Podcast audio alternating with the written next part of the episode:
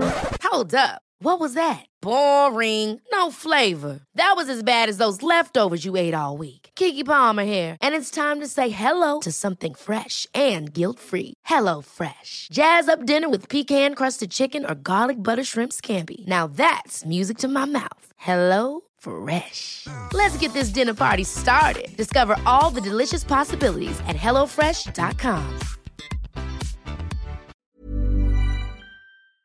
So, Vic, do you think you might have ADHD? Well, listeners keep emailing me telling me that they think I do, so probably. Mind you, listeners also email us saying we talk too much about your mum's feet. So, what do they know? Yeah, fair enough. I honestly had no idea about the connection between overdrinking and ADHD until we started this podcast. About 40% of people that have had any sort of drinking issues also apparently have ADHD. Whenever we chat to ex drinkers, this comes up more than you'd believe. If you have ADHD or suspect you might, or just want to learn about this link, then we would encourage you to check out the I Have ADHD podcast.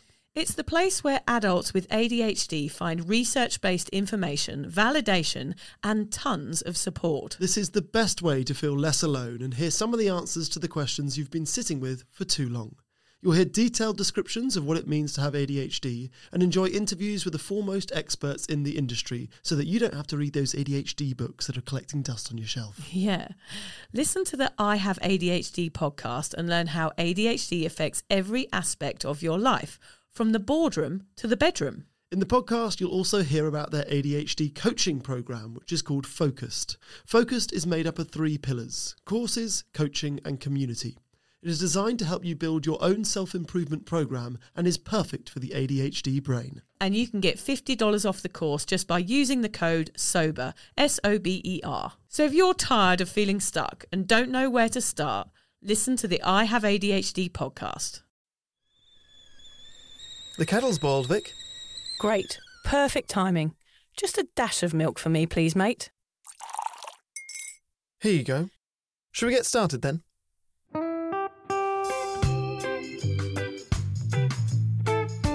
Have you ever woken up on a Sunday morning and said, I'm never drinking again, and then found yourself waving 50 bucks at a barman by happy hour?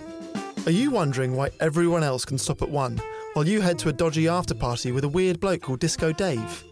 If so, it might be time to take a deeper look at your relationship with your reliable social crutch, alcohol. On each episode, we'll investigate our own dysfunctional dealings with booze and find out if it's possible to stop this deeply ingrained habit before things get too messy. Yep, we're going to open up a shame shed of humiliating drinking stories to help you understand why waking up from a booze coma each weekend with a kebab sticking out of your top pocket might actually be negatively impacting your health. Hamish and I are here to delve into what it's like being sober, an unwanted warts and all look into why giving up those cheeky pints or putting down those mummy wines will make you feel happier, help your anxiety and mental health, and turn you into the most sparkly, authentic version of you. Won't that mean I become boring though, Vic? Well, Hamish, we'll just have to wait and see. I'm Victoria Vanstone, I'm Hamish Adams Cairns. and this is Sober Awkward. Have you ever been arrested, Hamish? I've never been arrested. Gosh, that's quite incredible. Well done. That's what are you? Thirty-one? 32. Thirty-two now. Yeah. When was your birthday then? December. Oh yeah, thirty-two. You so I didn't thought- forget, did you? Ah, mate, I must have done. Why do you bring that up? Did you Well- nearly get arrested in Italy? Well, I did actually. The the car hire people thought that we'd stolen the car. They left it outside our accommodation with the keys in, and the guy wasn't there. So me and Kate drove it off. We didn't really think anything of it. And then we had someone suddenly appear in the middle of the road as we were leaving this town, and so bang on the on the bonnet and was like, "Get in there! Police are coming!" And we were crying with laughter because we knew we hadn't done anything wrong. And we were laughing and we were going, "Eh, mamma mia!" We turned Italian and we it was the funniest thing. I thought we were going to get arrested in Italy, and we were so up for it. we just wanted to be arrested. They parked it outside your house. They parked outside the accommodation we were in and They left the keys delivered in your it. rental car? They delivered, yeah. They ha- because it's um, Amazing. No, there's no parking there. People arrive on scooters. It's all very Okay, Italian, yeah, yeah. and they pick up your car and you give them the keys and they go and park it off somewhere and bring Okay, it nice. back. Yeah, it was like a very posh way of doing things, but it's actually how they do things over there. What about an Italian prison were you up for? Yeah, I, I was just up for all of it. Just doing push ups. Yeah, And, and, and fit like, Italian guards. yeah, that would be it, wouldn't it? throwing a ball at the wall like we the just Great thought it'd be Escape. funny. Yeah. It's just because we did it because we did- we're the most uncriminal people that they could have possibly preyed on that day, and we were just laughing in the car, and it was funny how they realised that it was our hire car, and they were like, "Oh, no problemo." they went from being really, really angry and calling the police to then being like, "No problemo, Victoria. Goodbye." Yeah, The funny. closest I ever got to being arrested was in Harrods. oh yeah, of So- course. yeah, of course. That's where I usually hang out. That's where, yeah. So I hung out outside the chip shop, and you hung outside Har- Harrods as a kid. well, the reason I'd hang out in Harrods, it looked like there was a box of like help yourself free pens. Ah. We helped ourselves free pens. We carried on playing in the toy section for a couple of hours, and then this under undercover security guard Right. came and got us, took us down into the basement of Harrods. Oh, God. Showed us the CCTV footage. Was there footage. skeletons hung up on the Yeah. wall? And then he showed us the CCTV, Ah, CCTV the sort of footage of us stealing them. Oh, yes. And then he said, right, write down your home addresses. So Oh, we God, wrote down, that's we wrote scary. down fake ones. Yeah. He said, I'm going to write you an official letter banning you from Harrods and send it to your parents. Wow. So you're banned from Harrods. Technically, or whatever address that I gave. Yeah. Well, my brother used to live with a girl who worked at Harrods, and she was really smug about it. And said, "Oh yes, I work at Harrods," and then he used to say, "Oh, my flatmate works in a shop." it's really put her in a place. What was their job? I don't know. I think she was shelf stacker or something. Oh, I work at Harrods. No, love, you work in a shop. I'll I think deal with it. My mum used to work in Harrods, and when like she got interviewed, I think she said, "I'll do any job here, but I don't want to be in the shoe section. I don't want to be touching people's feet." Straight into the shoe section. It's the Right. only job she had. Straight in. There's a joke in there somewhere. Something about soul. They don't have any soul. Oh yeah, there's Perhaps a, there's, yeah. work on I'm that. scraping the barrel there. Yeah, So you're going to ask me a question now, Hamish. am I? Yeah. What have arrests got to do with today's episode, though, Vic? Well, you would never have FOMO about being arrested, would you? I know I did a bit in, in Italy, but that was just because I knew I was innocent. Yeah. But you'd never want to. You'd feel like you were missing out if No. you weren't getting arrested. No way, So as humans, we only ever get FOMO over a good thing, right? for sure. Yeah, so for me, boozing never went well, but I still wanted to do it and feared out on missing out on the fun that came along with it. Ah. It doesn't make sense. So, my question today is why do we get FOMO about alcohol? I see what you've done here, Vic. Do you see? Can you see how you've- it's working? You've conned me. I've conned you. Yeah. I've conned you into thinking about the reasons we get FOMO because Okay. I'm not sure that it's real. Well played. Thanks. So sometimes on Sober Awkward, we focus on the things that can go wrong when you drink, like injuries and promiscuity and addiction and mental health problems. We also blather on about what to watch out for in sobriety, how to get help, and why being authentic is good for you. Yeah, we talk about that one too much, to be honest. I hate being authentic all the time. From today, I'm entering my fake era. You're going to hear nothing but lies from me today. I'm going to get eyelash extensions. I'm going to get a butt lift. I'm going to basically fake it till I make it. Let me start by saying how lovely that t shirt of yours is. Oh, s- oh, you're fake. It, it actually, it is. Br- I'm wearing a Care Bear t-shirt. I wrote that line this morning. I thought it'd be funny if she was actually wearing an interesting t shirt. I got it. I was like, yeah, Care Bear t shirt. Sort of tie dye with a huge teddy bear with a heart on his tummy on it. I thought it was quite 80s. That's why I bought it. Actually, Hamish, I don't think it would ever work. You are far too friendly to be fake. Although some hair extensions or a butt lift would look quite pretty on you. anyway, last week we had a chat about cravings, and that is one of the reasons people go back to drinking. They just have a moment and think, well, I'm sure one won't hurt. And before they know it, that cheeky moderation pixie has bitten you on the nose, and you're down the offie buying some cans. Yeah, I think that's one of the things about booze. Getting off it is easy, but getting back on it is much easier. No expensive therapists and weeks of self work to get on the booze, Avic. That's so true. That's the problem.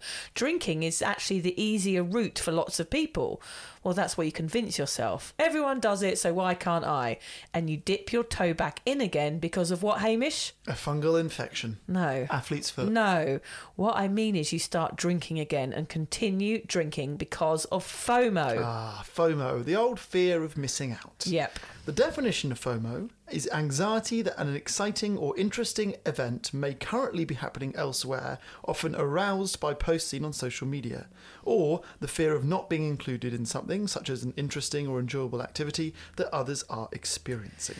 So, as we know from our primal needs episode, FOMO taps into one of those necessities rejection from the pack or the need to be loved. So, it's not so flippant, it's fear of rejection. It's a great topic, Vic, and one that we've never really focused on before. I guess it's why we drink and why we don't want to quit, and it's also why we consider starting up again after a period of abstinence. It is huge. Yeah. Let's start, Hayne, by having a chat about when we were drinkers. Were there times when your mates went out without you and you couldn't go? How did it feel? Okay, so at uni, I just always went out. Yes. I was never experiencing the FOMO. I could come up with an excuse. I didn't take a lot of convincing. I never missed out, so I never experienced FOMO. Then things changed a little bit for me when I moved back to London from Paris. Yeah. Two reasons. One, all of the jobs that I've had have always been poorly paid, so I can't afford to go out too much. Yeah. Secondly, all of my jobs were early morning jobs. So cafe work, tutoring, children's parties, those are all like 5 a.m. on a Saturday or 9 a.m. on a Saturday, whatever. So I could rarely go out on a Friday night. That actually, I think, might have been good practice for Mm. going sober. Like experiencing the not going out over and over again and getting acclimatized to that helps when you eventually do go sober. Yeah, I think when I I experienced the same thing. The only time I didn't go out was because I didn't have any money. Yeah. Like there was no reason for me to not go out.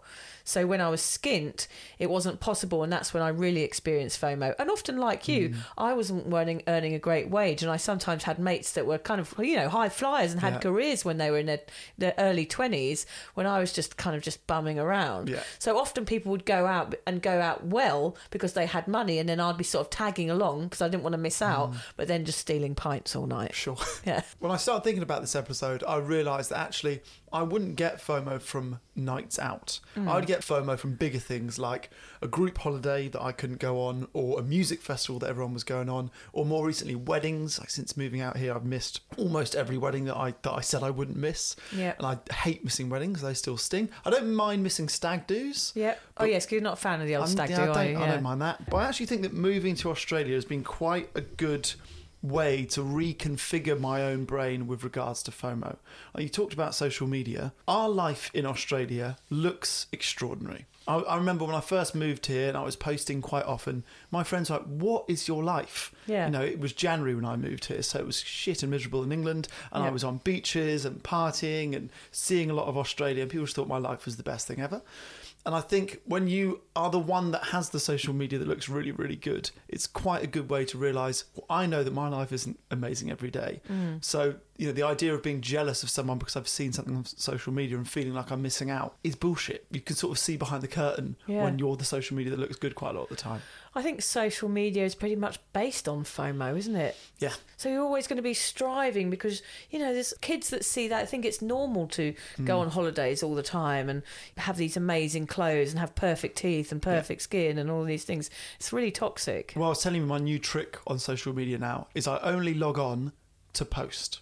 Yeah. So I'm never scrolling. Yeah. I'm literally going on post, turn it off. Okay, good. And then you can, there's a way you can sort of see how much you're using Instagram on average a day. Yeah. And mine's just fallen through the floor. Yeah, it's so good because I do think it's that same as the keeping up with the Joneses in the yuppie era. Yeah.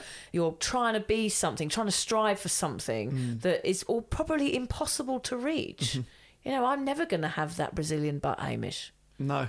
No, unfortunately. Unless you get the same operation I'm going to get. Yeah. Maybe we'll get 2 We'll for go one. together, We'll go this yeah. afternoon. Yeah. it will go to Turkey. Uh. what about you? Did you have FOMO as a drinker? Not very often, because like you, I always went. Yeah. My fear of missing out was so massive that I could not turn down an invite in general. The only times I did miss out on an epic night still haunt me because I just was Really? so traumatized by missing out. The main one was I got really drunk one night and I fell asleep, and my mates had tried to wake me up, and I didn't wake up, and I actually slept all day. And I woke up, and they had gone out for a day dressed up as scousers. From the fast show, which is the curly wig and the shell suit, Okay. Hmm. and you say, "Hey, calm down, calm down." It's probably a bit um, xenophobic, but it was a character in a, a Paul Whitehouse series that was on in the early '90s, and they went to a Conservative Party conference Oh, wow. Ah, because they used to be on Brighton seafront, and all my mates dressed up and went going around to everyone who was doing speeches. Calm down, mate, calm down. So you missed out on the day out because you had a night out. Yeah. Usually you miss out on the night out because you just can't go on the no, night I had out. a night out, and then I was so hungover that I, they wouldn't wake me up, and I missed out on like this Okay. hilarious day out. and I was too hungover for a Sunday bender. I couldn't cope, which was very, very rare. And I still remember it. It's like, I cannot believe you all go on about that story and how funny it was, and I missed out. The other one was my hen do when I was pregnant. I felt like everyone else was drinking and everyone else was having a good time, and I felt like I was missing out that night. And also, it's quite hard to dress up as the human caterpillar when you're 100% sober in Covent Garden Square. Oh yeah. Yeah. So they were all drunk, dressed up as this weird film character, and I was sober doing it. So I sort of felt like I needed a drink to be able to cope with the whole situation. So that was the other time. But generally, even if I had flu, my FOMO was so severe that I couldn't bear the thought of all my mates being out without me. So I always went. Even when I was ill, I was like, drink through it. That's what I was going to say. What would it take for you to miss a night out? So not being woken up because you're too hungover or drunk. Yeah. The f- uh, flu wasn't enough. If they had actually woken me up, I wouldn't wake up. They'd tried to wake me up, and I was like Yeah. completely s asleep. Even if I was really hungover, I still would have gone. So Oh. as long as you're conscious, you're going. yes. Okay. yeah, Basically, yeah. Well, let's have a look at those feelings and what what exactly did we think we were missing out on by not going to these nights out? Yes, so we're really getting into this today, guys, because actually we're going to change your mind about FOMO. Yes. Because I really had to have a think about this episode to wonder why. Like, what were we missing out on, really? I've I- never thought about it a level beyond. I've always Yes. thought, yes, I've experienced FOMO. I've never thought, what is FOMO? What is FOMO? Yeah, because actually it's quite deep. I thought I was missing out on, like that night, I thought I was missing out on that funny story when they all dressed up. I thought I was missing out on bonding, on laughing, on future stories about that night. About creating my own stories because I thought that's what made people like me. So if I'd not gone out and then went to the pub the next day, what did I have to talk about? Maybe no one was going to like me anymore. Yeah. One night stands, like if I didn't go out, I wasn't going to have a one night stand. Therefore, I didn't have a story at the pub the next day. Yeah. I thought about my reputation being tarnished because I was the party animal. So I, I was scared of being labelled boring. There's a lot, isn't there? Yeah, yeah. Camaraderie, missing out on friendships. I was scared of missing out on a lock in, free shots, a good DJ, free Coke, everything. Yeah. I was scared of missing out on everything. What about you? I think a lot of those I felt in the early stages of forming a, a group of friends. Yeah. So you know the early stages of uni or school or moving somewhere new, that idea of the re- like I want to build a reputation with with these friends. Definitely that fear of like they're going to have this hugely bonding night and Yes. everyone's going to ratchet up their friendships and I'm not going to be part of it. Yes. Stories. Both of us are clearly collector of stories.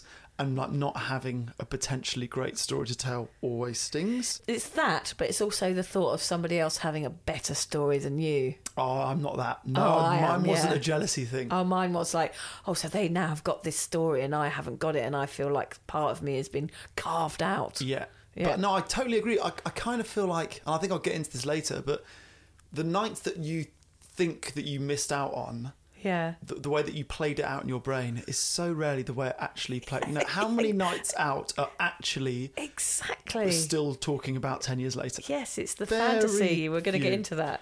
So, what were we actually missing out on, Vic? Let's look deeply at this one and be totally honest about it. What were we really missing out on, Hamish? I think all I missed out on was being sick on myself. You know, what is the reality of that night? Yeah, if they- everyone else had dressed up as scousers and gone to a Conservative Party conference, would I have been there with them? No, I would have probably been down the pub already or in a Right. blackout, or that situation wouldn't have happened like I imagined it. The FOMO wasn't real. So, you know, there would have probably been an injury. There wouldn't have been any bonding with my friends because we were all too wasted. I would have had a hangover. I probably would have risked my body. There would have been lots of non genuine laughing. All of the opposite to what I thought I was gaining from a night out home. What about you? So I'm going to present a slightly different side of the argument. I would say that I was missing out on the part of the night that's fun before it's not. Okay, yeah. So all nights out start off exciting, and you're at someone. You know, you've got that like Buzzy like feeling. the buzz Yeah. and the and the anticipation, and where's the night going to take us? That's all the good bit. Which if you don't go, you do miss out on for Okay, sure. yeah. Obviously, that is only usually a small percentage 15 minutes, of the overall yeah. night out. I also feel as if I was missing out on the hangover in that like we're all hungover together. Yes. You know, if you live in university halls, for example, or you live in, in, a, in a house share, that idea of everyone coming down for breakfast or the day after a wedding, and you're all like, oh, we all, what are we all like, and we Yeah. all feel shit together, and you're all in that same weird sense of humour, and you're all eating crisps and drinking coke at Yeah. seven thirty in the morning, like that. Again, if you don't go, you do miss out on. It's not necessarily a good thing to miss out No. on. It's like a, you, you all feel shit together. Oh, I wish But I at was the also feeling time, shit. at the time, it's important times, isn't it? Yeah. Because you're probably a bit self-aware because you're younger, you're at uni. Like the times that I'm talking about are my Brighton days in my early twenties. So those were important. Friendships were very, very important now. Yeah. And I guess as we're older, our friendships come and go, and we're a bit more grown up about Mm-hmm. them. We have boundaries and all of these other things. And I think at that age, our friendships are so important that we have a real fear of letting anybody down. Yeah. And then I thought, like I said earlier, how many of the nights out that you've gone out on or missed out on are genuinely memorable, unique, fantastic nights out? You Yeah. just mentioned one, like that that day out. Yeah. That sounds genuinely fantastic. Yeah. But that was how many years ago? Yeah, it was 25 years ago. Okay, so 10,000 nights out worth that, that weren't memorable. Yeah. So no, I was thinking this morning, I was like, "Wow, how many nights out were actually fantastic? If I'd not been there, I'd have been upset. I've got four, four or five stories here Yeah. that were like really, really good. And if I'd not been, I would have been sad to have missed it. But four or five nights out in 15 years of going out, Yeah, and also it's just a memory. It's not like we're going to hold the joy of that night in Yeah. our bodies for the eternity, is Yeah, it? It's like, oh, that was a good night out. So I'll give you a quick summary of those memorable nights out. Yeah. Uh, on my birthday night out, I have a sort of love relation. I wouldn't say love hate, just love relationship with Danny Dyer. I think Yes. he is the funniest human being. Yes. He doesn't mean to be necessarily, or maybe he does and he's a genius. Yeah. Whatever. Danny Dyer is clearly someone you want to meet. Agreed. I met him on my birthday. Oh, that's a good one. On a night out in London, Oh, I walked fucking in. hell, Hamish. Danny, I was like, "Can I get a photo?" He's like, "Yeah, can, mate." And he was there with his ciggy. Oh, fucking Danny Dyer, mate. I love it. So photo me and my brother and Danny Dyer on my Yes, birthday. you would have had FOMO if you'd hear, if you had Yes. heard that that had happened. Danny Dyer You'd was be like, there. what the hell? I missed out on Yes. you meeting Danny And, you Dyer. know, I had a eight second conversation with him. I got a photo, but Excellent. that I would have been upset not to have been there. Um, and then I also had this night when I was in Corfu. Yeah. And I went to this nightclub and I kissed a girl that night, which doesn't happen often. Well done. And so we met this cute gr- group of Russian kids Yeah. who were like, "Do you want to come back to our yacht?" Yeah. So we went back to this yacht and we were just drinking champagne and watching the sunrise Yeah. on a yacht with a load of Russians. That girl then said, "Hey, we should meet up when we get back to London." It's like, fantastic. I kissed her last time I saw her. She Yeah. was, "Come over to come over to my house." Even better. She made dinner. Then she put on uh, the film was Atonement, Right. which is one very long, Very two depressing. very dull. Yeah. Got quite late. She goes, "You might as well stay here." I was like, "This is I'm in. This is an absolute jackpot." Score. Go upstairs, lean in. She goes, "Nah, let's not overcomplicate things. You can sleep in my brother's room." I slept in her brother's room, let myself out in the morning. oh, good on her. That was no game home. Yeah, That no was game home at its proper best. Oh dear. yeah, no, I was trying to think of some more nights. I think there's many nights where things happened where I thought, oh God, I'm so glad I made the effort to come out. Yeah. But then, of course, I agree with you. They were early on in the night because Hmm. usually people would say, Do you remember that? That was the funniest thing I'd ever seen. And I'd be like, No, I don't remember Yeah. that happening. Yeah, yeah. So that was halfway through the night. I was already in a blackout. Everybody else was still having memorable nights out, Hmm. but I wasn't experiencing any of it anyway. yeah. So it was a fallacy, in fact. Absolutely. So I could have not gone. It didn't make any difference. Why didn't we question our FOMO before, Hamish? That's the question, isn't it? Fear of what? Missing out on a sloppy shag and a broken front tooth?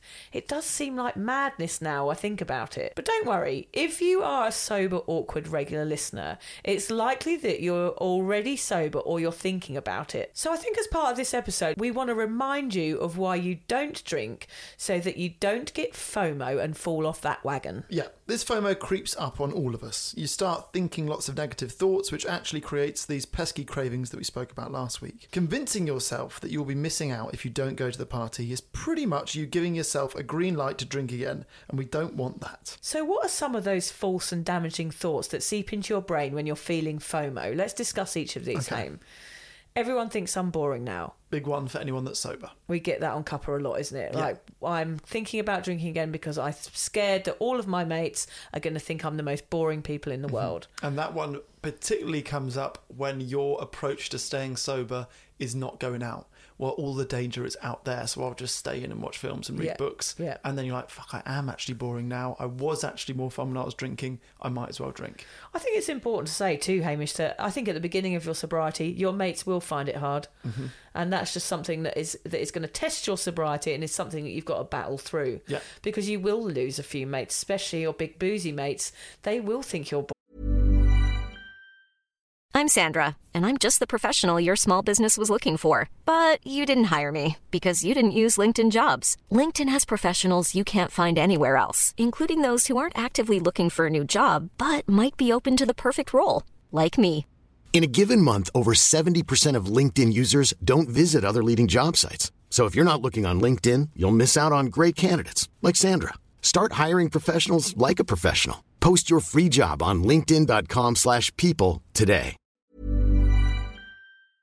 So, Vic, do you think you might have ADHD? Well, listeners keep emailing me telling me that they think I do, so probably. Mind you, listeners also email us saying we talk too much about your mum's feet. So, what do they know? Yeah, fair enough. I honestly had no idea about the connection between overdrinking and ADHD until we started this podcast. About 40% of people that have had any sort of drinking issues also apparently have ADHD. Whenever we chat to ex drinkers, this comes up more than you'd believe. If you have ADHD or suspect you might, or just want to learn about this link, then we would encourage you to check out the I Have ADHD podcast.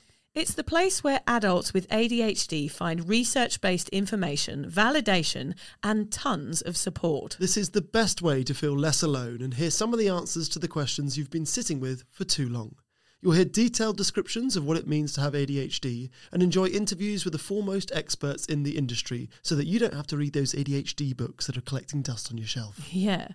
Listen to the I Have ADHD podcast and learn how ADHD affects every aspect of your life, from the boardroom to the bedroom. In the podcast, you'll also hear about their ADHD coaching program, which is called Focused.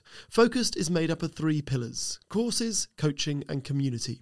It is designed to help you build your own self improvement program and is perfect for the ADHD brain. And you can get $50 off the course just by using the code SOBER, S O B E R. So if you're tired of feeling stuck and don't know where to start, listen to the I Have ADHD podcast. boring now. There's no two ways about that, is there? Yeah. But that's up to you whether you choose to let, let them have their time where they think you're boring and you just back off for a little bit, or whether you continue the relationship and start drinking again. And I think, of course, the best thing to do is just back off a little bit, but still keep doing the things that you do, but maybe meet them for breakfast instead of dinner, like little changes that are going to keep those relationships going because you don't want to lose all those mates. Of course. Yeah. Or just make it your life ambition to prove that sober is not boring like we are. Exactly, yeah, true. The one we hear a lot as well is why can they do it and I can't?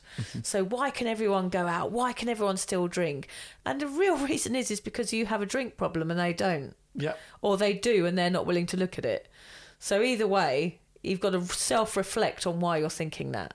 You can't do it because you've tried and you failed and it makes you ill and makes you have anxiety and once you start you can't stop and therefore you have an issue. Everyone's different, I guess. Everyone's different. It's, it's you can't just go well everyone can do it and I can't so I'm broken. Well every human is different. You can do lots of things that someone else can't do. It's But I- too simplified. Yeah, but I feel the sentiment in that. Like sometimes, especially away and a holiday, and you know, in various situations, you think, God, this is hard. Yeah. Like everybody else can just drink, and it's so much easier to do. Why don't I just continue doing that and forget that I ever had a problem with it, and just go back in because that's the easier thing to do. What helps me with that thought process is to, and I kind of find myself doing this a lot, is to think of alcohol as a drug. Yeah. So you go, I've got friends that can do cocaine two, three times a week and they get up the next day and they're still very efficient and have good jobs and are yeah. good people. Yeah. I can't do that. No.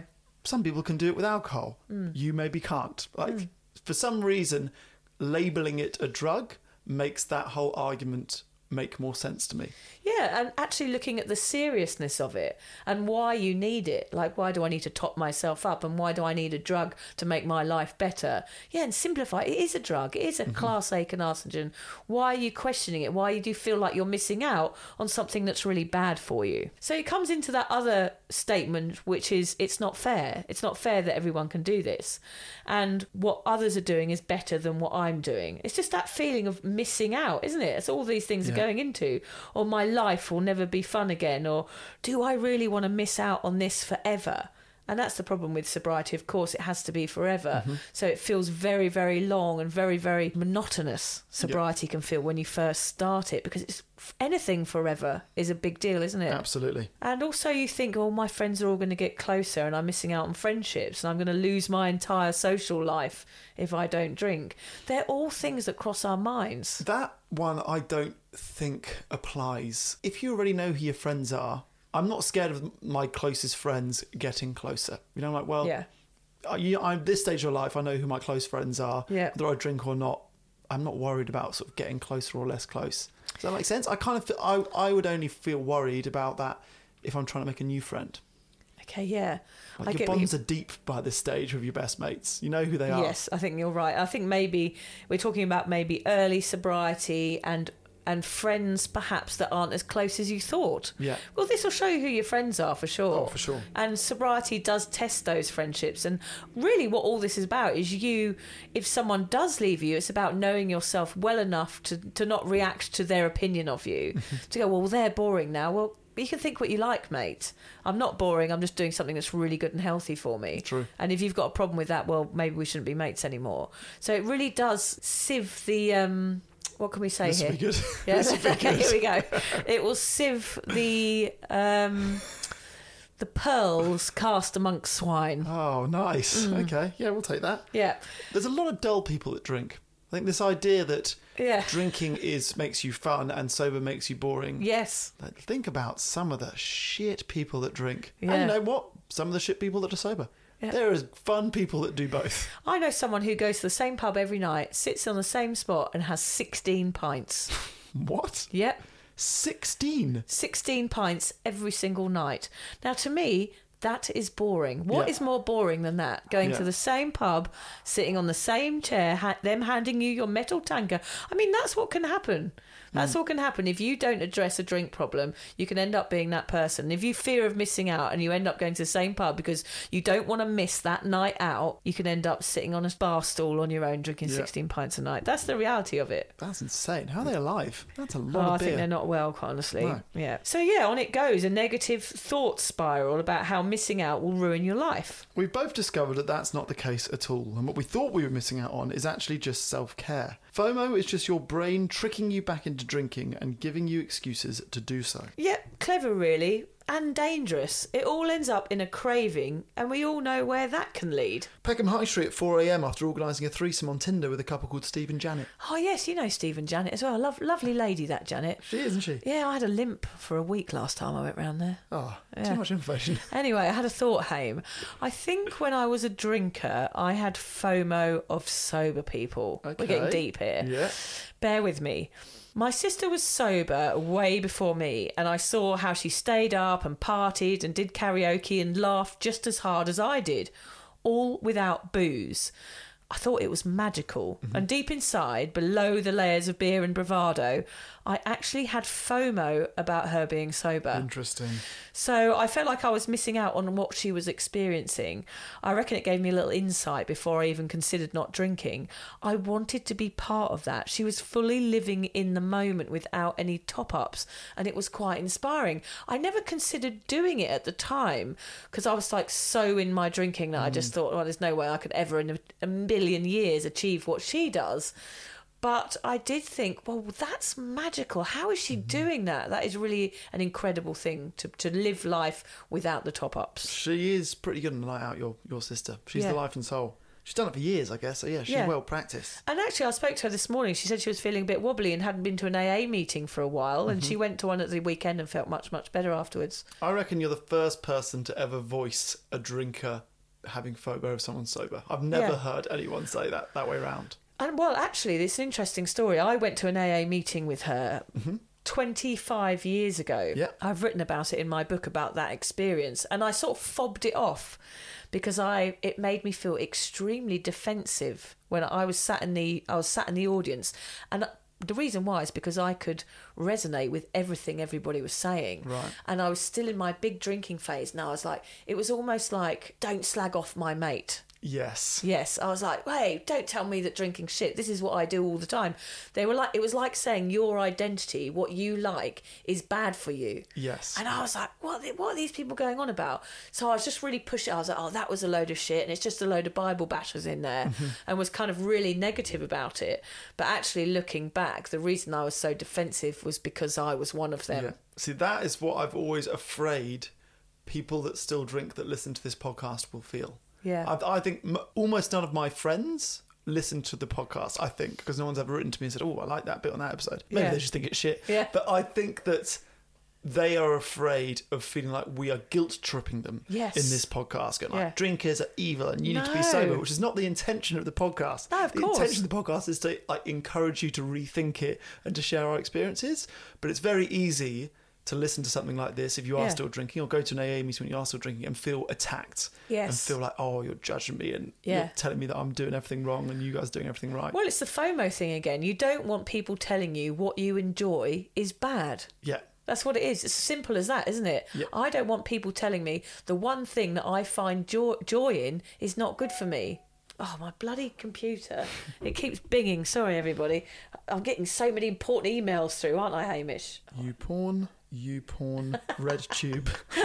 Red tube. I don't even know. I don't want to know what that is. It's another one. Okay. So let's flip it all on its head. So the listener, when they get FOMO, it won't be about missing out on drinking. It will be the understanding of what you're doing for yourself is the best possible choice. This cancels FOMO, and we all live happily ever after with Janet and Steve guiding us. Oh, yes, Janet and Steve. I love Janet and Steve. so, how do you get rid of this fear of missing out? Any idea, Hamish? No. No. here's some, here's some tips, some top tits. We haven't done top titties haven't for done a top while. titties in a long No, time. it's to bring back the top tits, I say. so these are some ways that you can not have fear of missing out, FOMO. Think about what would really happen on a night out. Yes. Think beyond the first 15 minutes. Yes. Focus on how far you've come in your sobriety so far. Think about I've done drinking. It's time for something new. Remember why you quit in the first place. Look at the faces of your precious children. No, that that can go either way. Yeah, true. Depending on the day, children can be very alcohol inducing. don't don't look at the faces of No. your precious children. Look at the pretty faces of other people's children that look angelic whilst yours are ripping your house apart.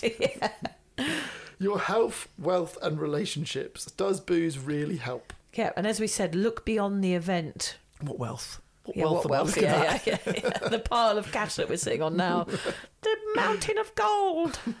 Think about the following morning. that's- Always oh, nice yeah. to tap into that hangover When are again. you ever going to have FOMO for a hangover? Honestly, sitting, having a cup of tea, and a steady heartbeat. Now, one thing that I noticed when I gave up drinking, I used to wake up. I would call it more coming to.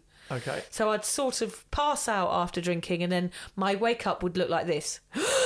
Oh yeah. One of Yeah. them. So it wasn't like a drifting in and out of sleep, slowly waking up. It was a, I'm awake. What have I done? Who did I offend? Did I sleep with someone? Why is my knickers on backwards? Like all that sort of thing. And it would be my heart beating really, really fast. And it was like a horrible, horrible way to wake up. So that's what I'm having fear of missing out of. That's what it is. Fear of missing out on that. Yeah. It's crazy, isn't it?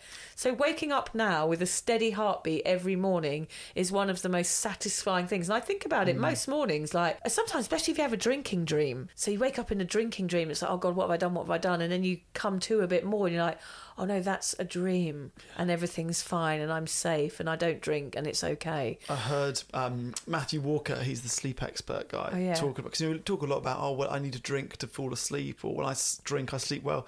He goes when you drink that is not sleep. Alcohol is a sedative, so what you doing you've sedated yourself. Yes. So you don't sleep well and No. you wake up like you did, like in a weird panic, Yeah. just coming to rather than drifting into consciousness Yeah. that you should have. That sleep thing is huge, isn't it, with drinking? I mean, we've done an episode Yeah. on that. Go and listen to that because if you're struggling with your sleep because of alcohol, once you take it out of the equation, things will change massively. Another helpful thought to tap back into is remembering your first day, how proud you were, and all the work that you've achieved since then in staying sober. Yep, so It's true. not worth giving up.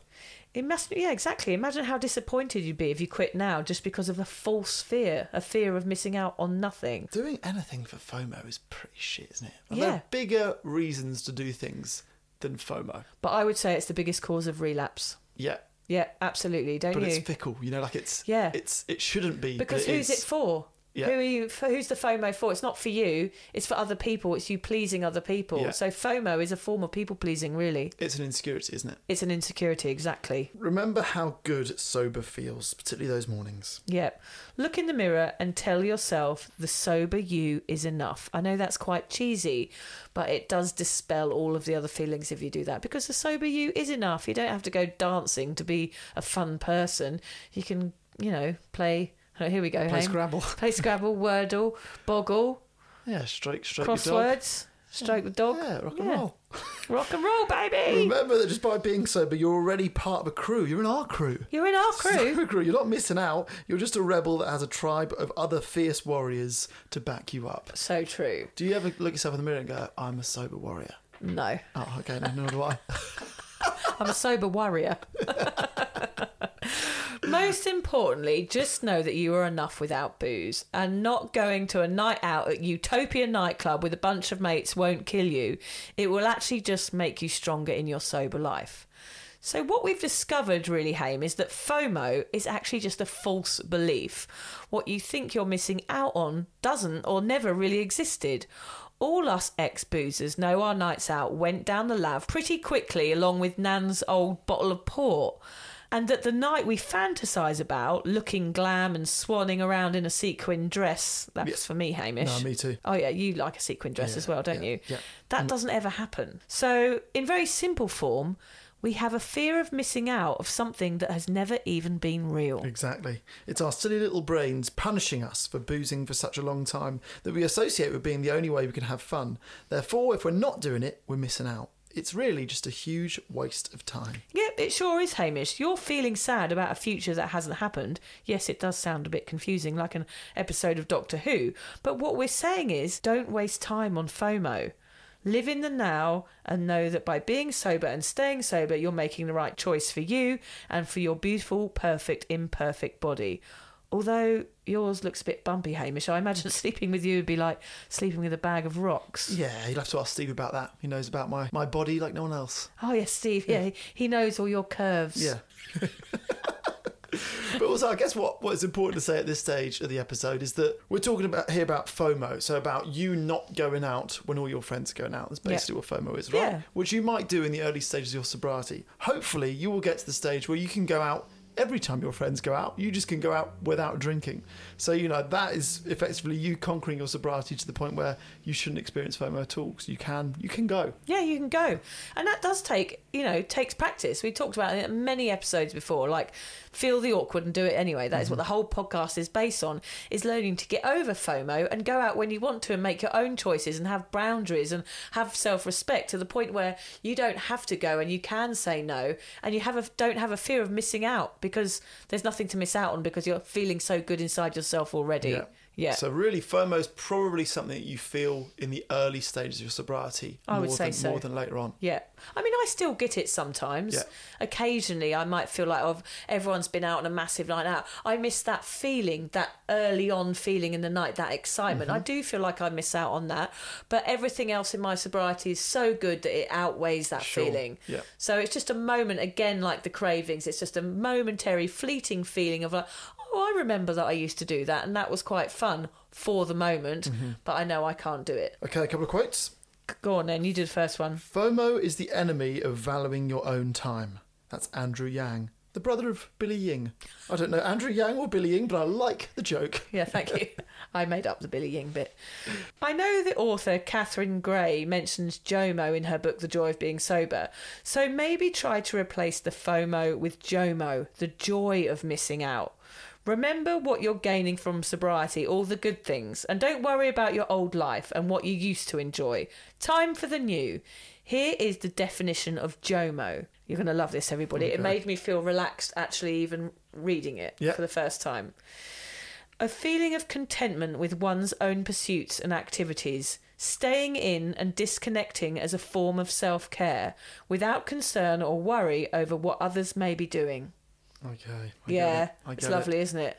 Staying in is not missing out. Staying in is looking after You. yourself. Yeah, Yes, self okay. care. So FOMO is putting the almost putting the care somewhere else Mm-hmm. instead of bringing it home to who you are. It's lovely, isn't it? That is nice. Ah. I've got an email I want to share with you. Before we go, have we got? So you still got Janet's number? I've got her OnlyFans. Oh, okay. Yeah, I Yeah. might organise a Zoom with them later. So, I've got an email here from Charisse, who's got a little story for us. Okay, great. You can email us as well, Vic and Hamish at gmail. Dot, no, no. What is it? Vic and Hamish at soberawkward.com. So, Charisse has said, Hi, I love, love, love your podcast. Thank you so much. Thought you'd enjoy this funny story from the eve of my first sober birthday, which was New Year's Eve. I got myself a fancy non alcoholic champagne for my family's New Year's Eve party at my house. All the elders were here. I like that. The Yes, elders. yeah. The elders were here aunts and uncles, mum and cousins, mostly over 70. My husband and I and our twins were asleep by 8. We had alcoholic champagne flowing too, and I was pouring drinks for everyone in prep to count down for midnight. And I mixed up all the glasses and took a sip of real champagne. Oh, right. I spat it out like a spit taken in a movie, and my husband and I could not stop laughing. That's how I rang in one year. That's a 60 minute boot camp workout, which is what I did on day one. I was and am so proud of myself. My husband got me a nice necklace as a gift, and I expect jewellery gifts every year from now on. Oh, yeah, good on her. Can't tell, it, can't tell you how much your podcast means to me and others. Keep going. I'm so thankful. Charisse. Yeah, a lot of people feel terrible when they do that accidental sip. I've done it. You've I've done done, it. Yeah, I didn't feel terrible. I just felt like, oh shit, that's a, a human mistake that everybody's Yeah. probably going to make once in their sobriety. Don't worry about it. Just don't do it again. Mm. What are you doing now, Hamish?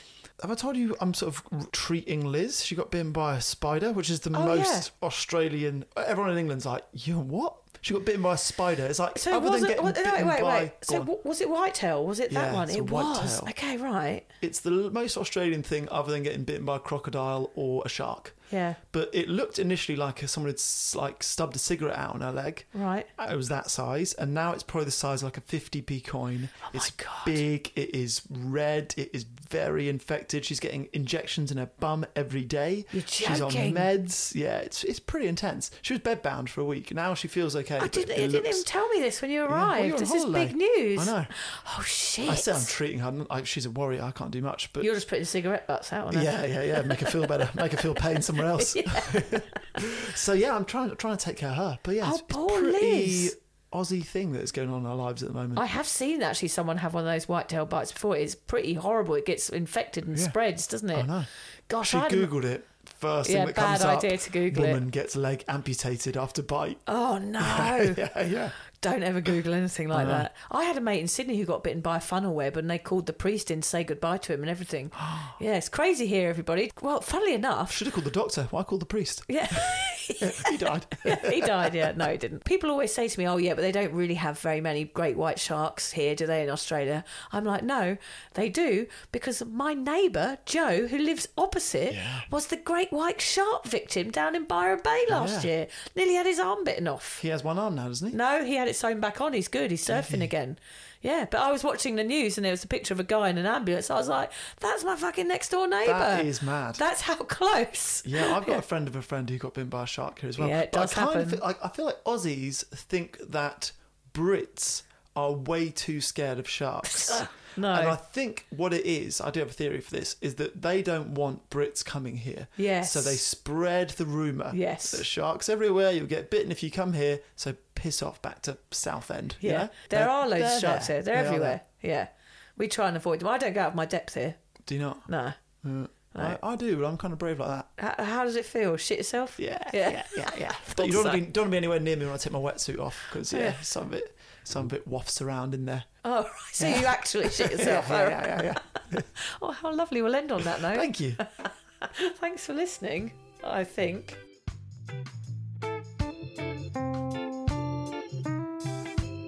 If you're questioning your relationship with booze, you're struggling to moderate, or your hangovers are causing anxiety, it might be time to reach out for some support. Yeah, just talk to a mate about how you're feeling, contact a local doctor, find an AA or sobriety group. Vic's got one. Yeah, just head to www.cuppa.community. Remember, if you're questioning yourself, it might be time to seek support. Even though this journey can be awkward, it is definitely worth it. And if you've enjoyed the Sober Awkward podcast, don't forget to review it, rate it, and share it with your mates. They have to share it with their mates. Yeah, of course they do. I'm not doing this for nothing, Hamish. Bloody hell. How do they share it? I don't know, just write it on the-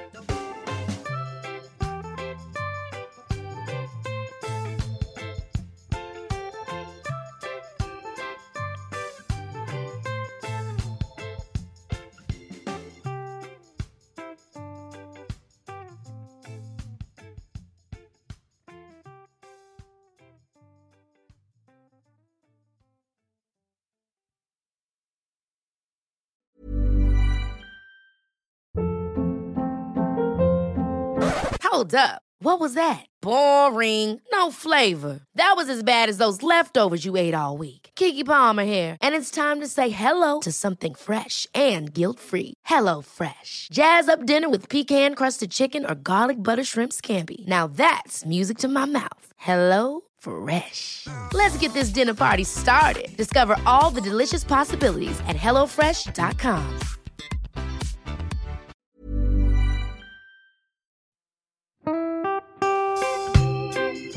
So, as you probably know, my comedy memoir, A Thousand Wasted Sundays, is officially out. All my magnificent fuck uppery in one awkward hit. If you'd like to get your hands on a copy, it's now available from all good bookstores. We always say all good bookstores, don't we? Yeah. Are there are there bad No, it's bookstores? probably ones with moody, moody What- cellars. Oh yeah, really Yeah. depressed librarian folks. yes, yes, okay, yeah, good, good. yeah. So there are probably some, but we're only storing it in the good ones. It's only made it into the goodies. You can also get it from all good online retailers. The print version and ebook are out now, and the audiobook will be available in March. I've been writing my memoir for five years. It will make you laugh, cry, and cringe, and hopefully inspire a few people to reconsider their relationship with booze. If you love the podcast, then I think you'll love the book, even if I do say so myself. Hamish has read it. What did you think? I feel like I know a little bit too much about you now, to be honest, Vic. Look, I really loved it. It was hilarious and surprisingly moving, but I feel like I've seen you naked in a literary sense. Yeah. Does that make sense? Yeah, that's worrying. Yeah. Yeah. From an emotional point of view, seriously, it wobbled my teeny weeny wooden heart, Vic. Okay. My teeny little wooden heart. Well, his Pinocchio. teeny little, his wooden heart is broken. Anyway, so if you do manage to get your filthy mitts on a copy, please do me a favour and head to goodreads.com and give me a review. Doing that will help me get it out there to those that need a bit of sober support. So there you have it, my story, unwanted warts and all. Come and get awkward with me. Not to be too demanding or anything, but seriously, go and buy it. Yeah, now. go and buy it, go and buy it right now. Yeah, don't just tell your friends, buy it, and then buy your friends one or two. Yeah, yeah, don't give them a copy, buy it. Yeah. And you know what? Don't be careful where you store it. If you lose it, you can always buy another yeah, five. buy another one.